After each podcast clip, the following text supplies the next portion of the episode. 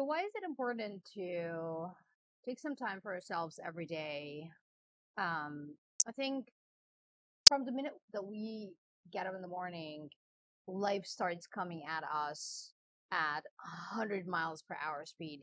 You know, from our phones, from our uh, family members, friends, work, classmates, uh, workmates, wherever we go, people are asking for something to be done. We have to do stuff, responsibilities. And I think if we just keep going on on autopilot, then you know it becomes very hard for us to um, to allow our bodies and our minds some space to just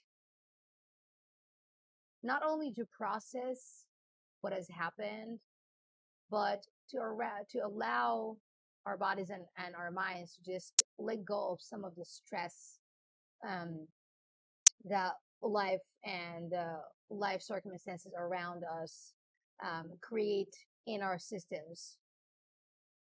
I mean, this is the best way for me that I know of to not let stress control our lives because I know from my own experience when I did not take time for myself, it was it was like being on a treadmill 24 7 and I was running and not even realizing what was I running from and what was I running towards.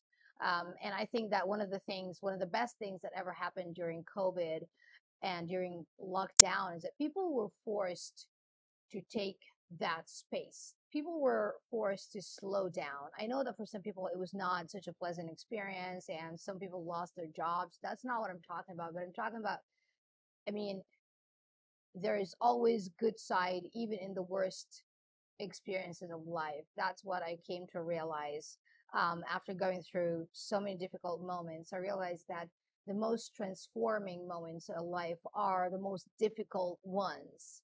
Um, and unfortunately, we don't realize that when we're going through the the motion of and the emotion of the moment. We're just you know stressed and we're trying to figure out how can we you know get out of it versus just surrendering and allowing whatever is in that moment um, what's what's in it for us to just allow it to come up to the surface uh, we don't we don't allow ourselves enough space to just listen um, to the message that's included um, in the pain.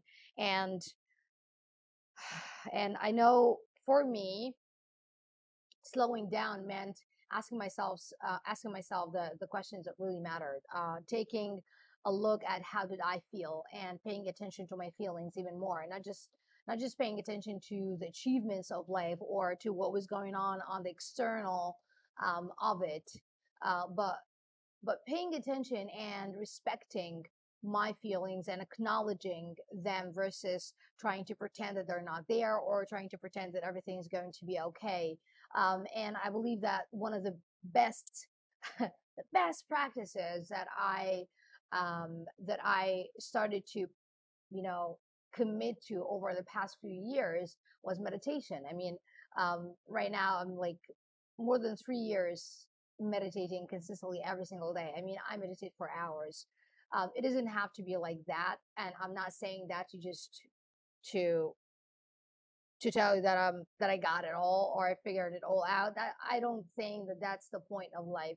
I don't think that that we ever get to a point where we figure everything out and then that's it. We just pause and there's nothing else. I feel like life is a constant journey of figuring things out and then um, and then figuring ourselves out and then moving forward with more trust, with more knowing and with more ability for us to enjoy and to have fun and to not worry about what's going to happen in the next moment or what's going to happen tomorrow or what's going to happen next year just allowing ourselves to enjoy um, where we are right now um, and instead of anticipating what could be or what should be um, so for me it happened to be meditation i know that meditation has been you know life transforming for so many people. Um, I don't think that, it, that it's the only way. Um, there are many other ways. For some people, it's yoga. For other people, I know that it's like music or even singing. It just allows yourself. It's, just, it's like it's only got to be something that allows you to just breathe and take a few minutes for yourself to just be here and so you're not you're not living in the past you're not remissing on what happened in the past you're not in the sadness or anger or the frustration uh, or the shame or guilt of what happened in the past and you're not in the fear of you, of the future or you're not in anticipation or worry or anxiety about what's going to happen next month what's going to happen in my job. You're just here. You are just here. Um so my invitation to you if you need one really. So just take a few minutes every day just to allow yourself to just breathe. For me the best time is in the beginning of the day because this is this is before just like i mentioned in the beginning of the video this is before you know the the train of you know tasks and to-do lists and reminders and meetings hits you in the beginning of the day um, and i do that too um, in the end of my days too so before i go to bed i always try to uh, no, I don't try. I do. I take time. I take um, a few minutes, a few minutes um, to just again breathe and to just be grateful for where I am. Not to just worry about what's going to happen tomorrow. Tomorrow is going to take care of itself when it shows up. So I, all I need to do just um, take care of myself and just breathe in the moment. And then when tomorrow comes, we'll figure it out then. Thank you.